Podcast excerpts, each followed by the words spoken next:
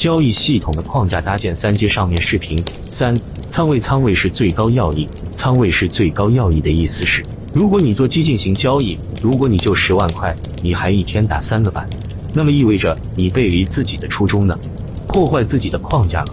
要能成就见鬼了。如果你是稳健型操作，动不动就满仓一只股，那你也背离自己初衷，破坏自己框架了。要能成也真是鬼了。可能你会说，我激进型，但是会有清仓避过大跌的时候。放心，你一定会有清仓错过大涨的时候。交易系统讲究的是持续性，不是一次两次的得失。所以你在设计你的仓位的时候，一定要考虑你初衷的基础上，而不是具体某只股票的看好程度。这是最原则的把握。激进型就不要轻易清仓分仓，保守型就不要轻易重仓一支票。这里面很复杂，以后会慢慢讲到。但是当你想明白了你的交易初衷与仓位之间的关系之后，其实就好设计了。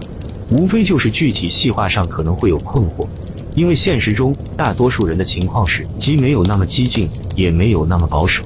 因为你要做的是设计你仓位在什么样的情况下进行升降。如何设计仓位？有几个基本原则。正常情况下，你需要总体保持多少仓位？单只个股投入多少仓位？这个根据你的交易初衷与交易模式相结合，没法单说。非正常情况下，比如赚钱效应好，你如何升仓？这时候你得明确出什么样的标准才叫赚钱效应好。比如市场有五个以上二连板，有五十只涨停，那么你会升到重仓，而且仓位会集中在二连板的股票上。等等，这都是具体的框架。而这样的话，你在交易过程中就不会想着你到底是买二连板还是买低吸。盘面是非常乱的，如果每次你都要按照盘面去临时做判断，绝对会乱。实际上，这次炒作周期，下次炒作高送转，哪里会有差别？比如赚钱效应差的时候，你如何减仓？该减到什么份上？同时，最好模拟的就是你去复盘的时候做模拟仓位。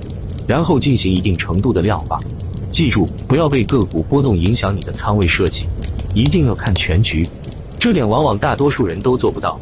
建立一套适合自己的交易系统是成功交易的必经之路。如果还没有的，可以先借鉴打板客网交易系统一点六三版，基于之上再去打造自己的，可以事半功倍。未完待续。